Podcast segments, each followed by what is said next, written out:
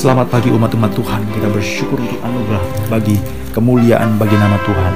1 Korintus pasal yang ke-9 kita akan membaca pada ayat yang ke-19 mulai 1 Korintus pasal yang ke-9 ayat yang ke-19 kita akan membaca bagian firman Tuhan ini dan kita akan melihat lagi bagaimana sebagai seorang yang percaya kepada Kristus peran pengertian menjalankan memikul salib menyangkal diri itu adalah hal yang memiliki penting.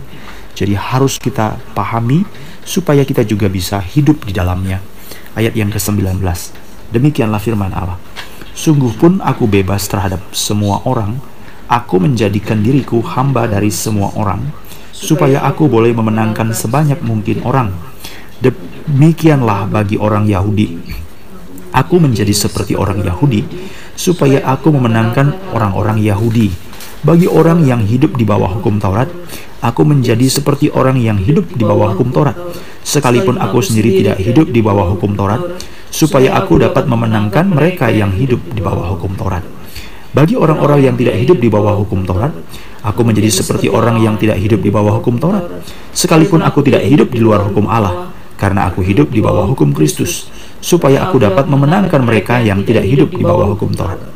Bagi orang-orang yang lemah, aku menjadi seperti orang yang lemah, supaya aku dapat menyelamatkan mereka yang lemah. Bagi semua orang, aku telah menjadi segala-galanya, supaya aku sedapat mungkin memenangkan beberapa orang dari antara mereka. Segala sesuatu ini aku lakukan karena Injil, supaya aku mendapat bagian di dalamnya.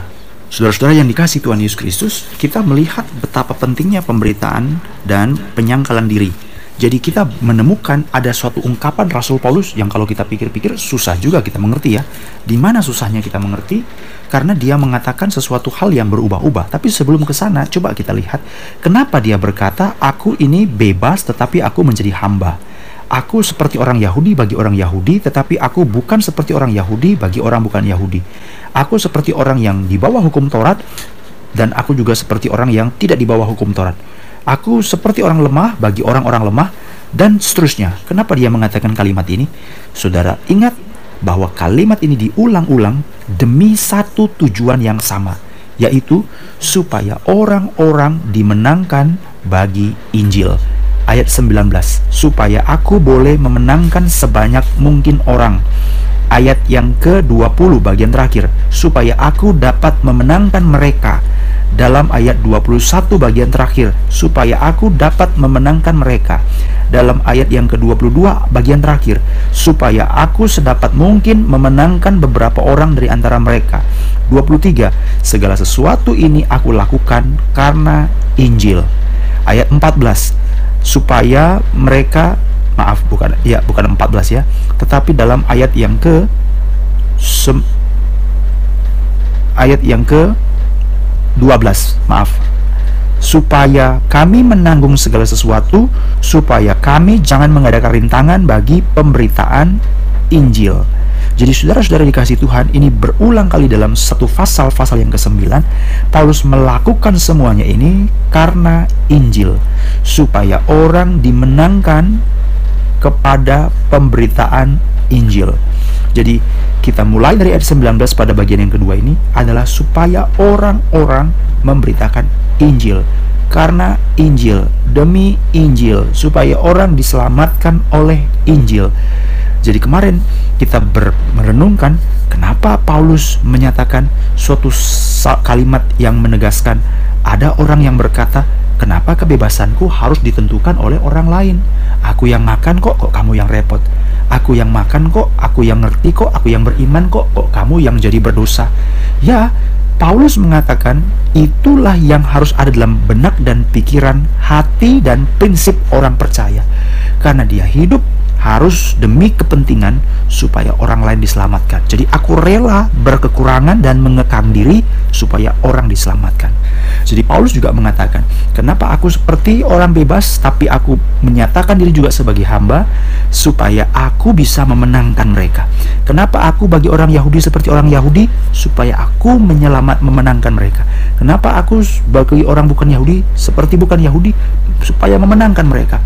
Kenapa aku bagi orang yang di bawah hukum Taurat, aku seperti di bawah hukum Taurat supaya memenangkan mereka dan seterusnya. Jadi Ingat bahwa hidup kita setelah percaya kepada Tuhan, kita dipanggil untuk menjadi pemberita Injil. Jadi ini adalah satu hal yang harus kita ingat pada waktu kita percaya kepada Kristus dan sebelum kita percaya kepada Kristus ini adalah hal yang harus kita pahami. Sebelum percaya kepada Kristus kita perlu menerima Injil. Tetapi sesudah kita percaya kepada Kristus kita perlu hidup dalam Injil dan kita perlu memberitakan Injil. Jadi Injil itu adalah fokus yang sangat penting dari seluruh hidup kita. Jadi ini adalah perjalanan keselamatan jiwa kita. Jadi sebelum kita percaya kepada Kristus kita perlu menerima keselamatan, kita perlu menerima keselamatan tetapi setelah kita diselamatkan, kita perlu menjadi pemberita keselamatan. Kita perlu menerima berkat, tetapi setelah kita menerima berkat, kita harus menjadi berkat. Kita perlu menerima Injil, tetapi setelah kita menerima Injil, kita perlu meneruskan, mengkabarkan Injil. Maka inilah rahasia kehidupan orang Kristen. Saudara-saudara yang dikasih Tuhan, Paulus mengatakan bahwa aku mengekang diri, kamu mengekang diri, kita semua perlu menyangkal diri, kita semua perlu melakukan ini karena Injil.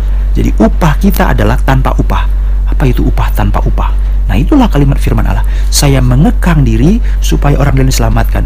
Saya menghambakan diri supaya orang lain dibebaskan. Saya begitu menyangkal diri supaya orang diselamatkan. Jadi apakah sesuatu kebanggaan kita? Kebanggaan kita adalah kita megah karena Injil ditegakkan. Inilah suatu hal kebahagiaan kita. 1 Korintus pasal yang ke-9 ayat yang ke-18 dia berkata, "Kalau demikian, apakah upahku?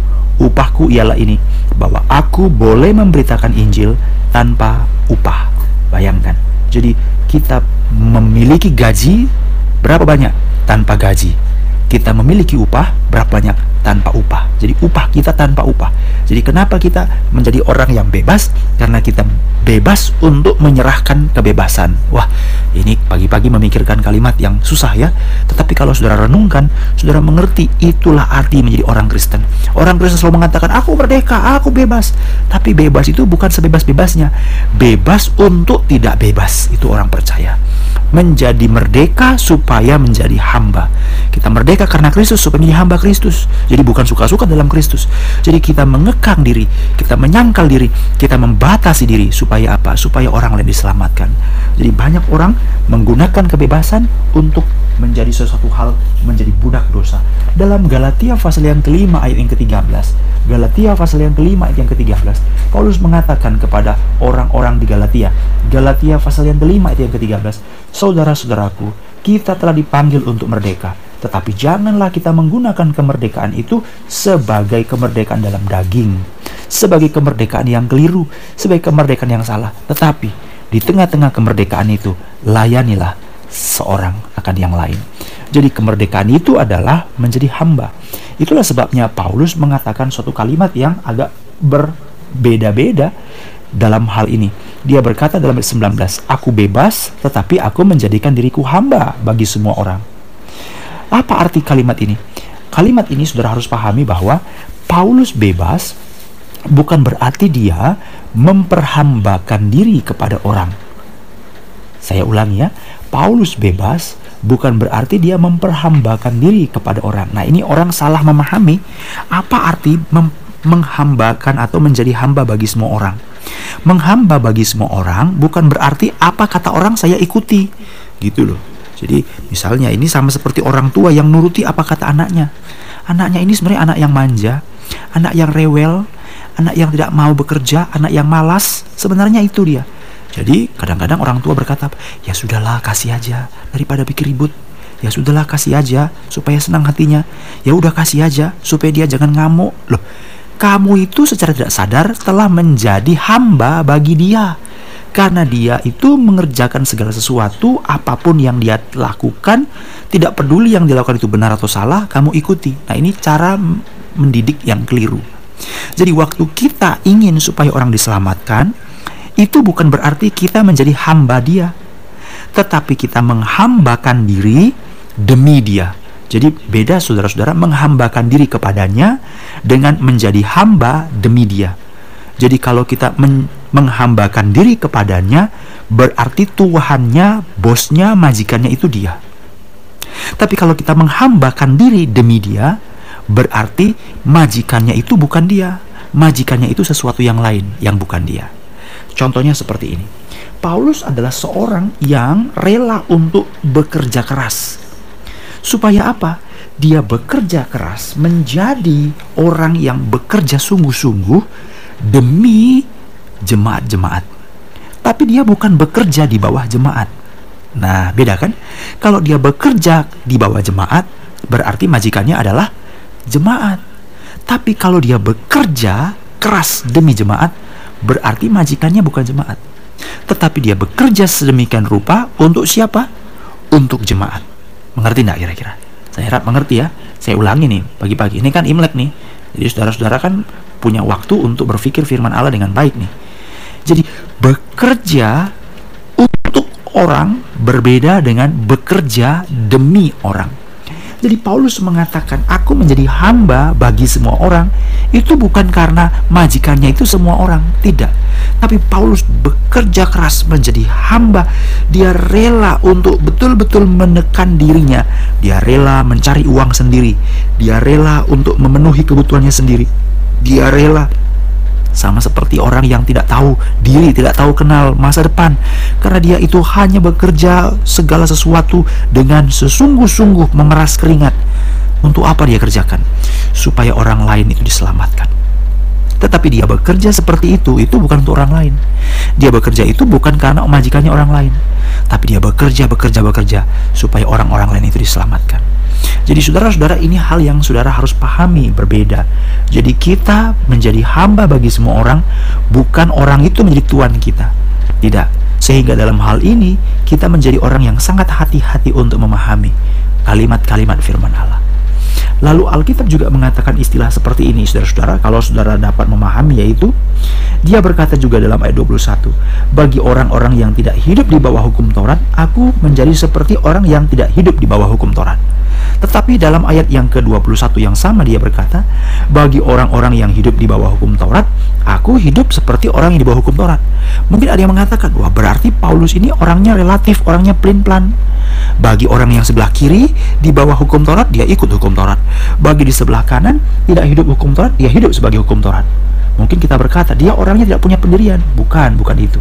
Kalau kita memahami tadi konsep apa arti orang bebas, kita memahami tadi kita hidup sebagai orang yang bukan hamba atau majikannya bukan manusia, maka kita memahami ayat ini. Ayat ini maksudnya apa? Ayat ini maksudnya, dia bukan orang yang menghina Taurat. Dia bukan orang yang menjalankan Taurat. Karena apa? Ingat, orang menjalankan Taurat supaya dia dibenarkan. Tapi Paulus mengatakan, aku menjalankan hukum-hukum dalam Taurat itu bukan supaya aku dibenarkan, tetapi aku supaya memenangkan mereka yang di bawah hukum Taurat. Jadi ini bedanya. Jadi orang yang menjalankan Taurat supaya dibenarkan, dia adalah hamba Taurat. Tetapi orang yang menjalankan hukum Taurat bukan karena pembenaran atau bukan karena mencari pengkudusan, dia bukan hamba hukum Taurat, dia orang merdeka. Jadi begini sebenarnya.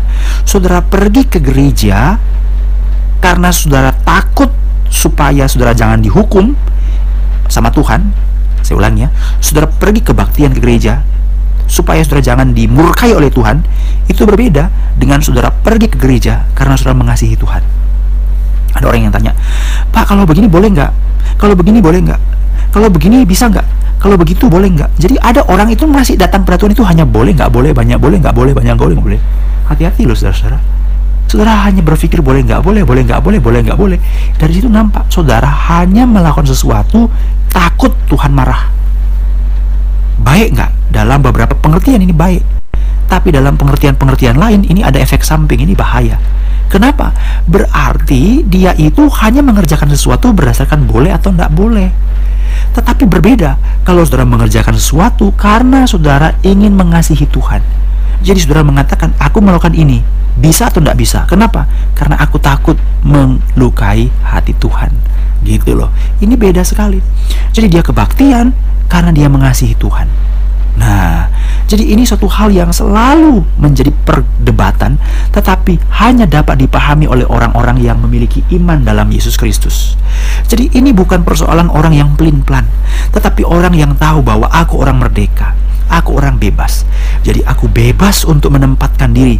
Aku bebas untuk melakukan hukum-hukum yang bagus, hukum-hukum yang tidak boleh dibuang, hukum-hukum Taurat yang aku kerjakan. Tapi aku kerjakan hukum Taurat ini bukan supaya aku dibenarkan. Karena aku udah dimerdekakan dari Yesus. Tapi bagi orang-orang yang tidak di bawah hukum Taurat, aku juga melakukan perbuatan yang seperti mereka. Tetapi bukan perbuatan yang melanggar hukum. Bukan perbuatan yang melanggar etika. Tidak. Ada orang-orang yang hidup tidak di bawah hukum Taurat.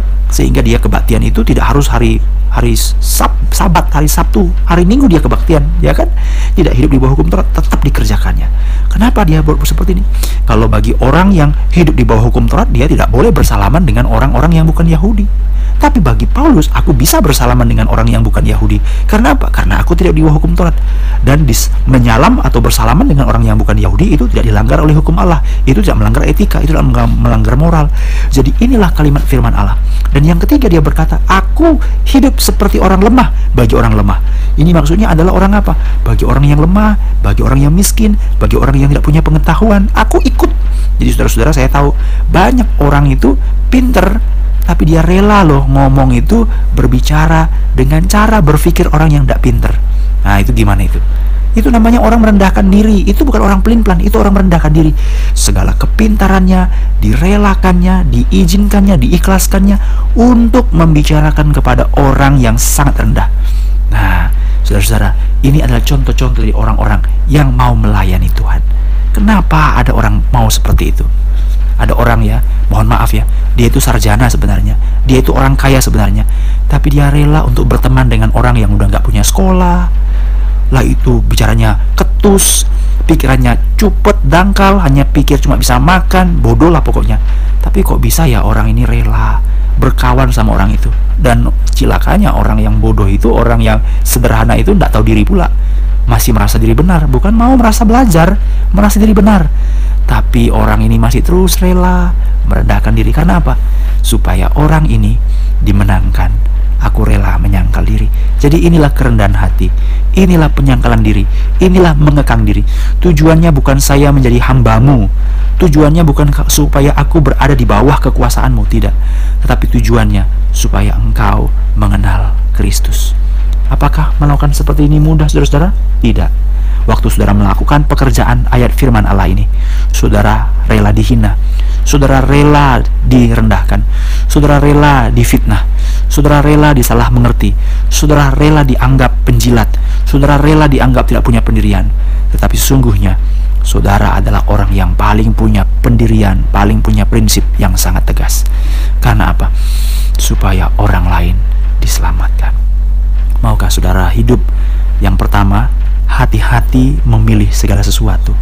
Kalau saudara tidak mengenal Tuhanmu, saudara tidak bisa memilih manakah yang melanggar hukum Tuhan dan manakah yang boleh dilakukan karena aku ingin mencintai Tuhan. Saudara tidak bisa memilih kalau saudara tidak mengenal Tuhan. Tetapi yang kedua, kalau saudara sudah mengenal Tuhan, saudara melakukan semuanya ini dengan penuh kerendahan hati, maka saudara mengerjakan pekerjaan yang tidak mudah saudara perlu memerlukan kekuatan daripada Tuhan untuk menjalankannya. Jadi kembali lagi kita belajar merenungkan yaitu relakanlah dirimu dikekang, menyangkal diri, merendahkan diri demi apa? Supaya orang lain diselamatkan.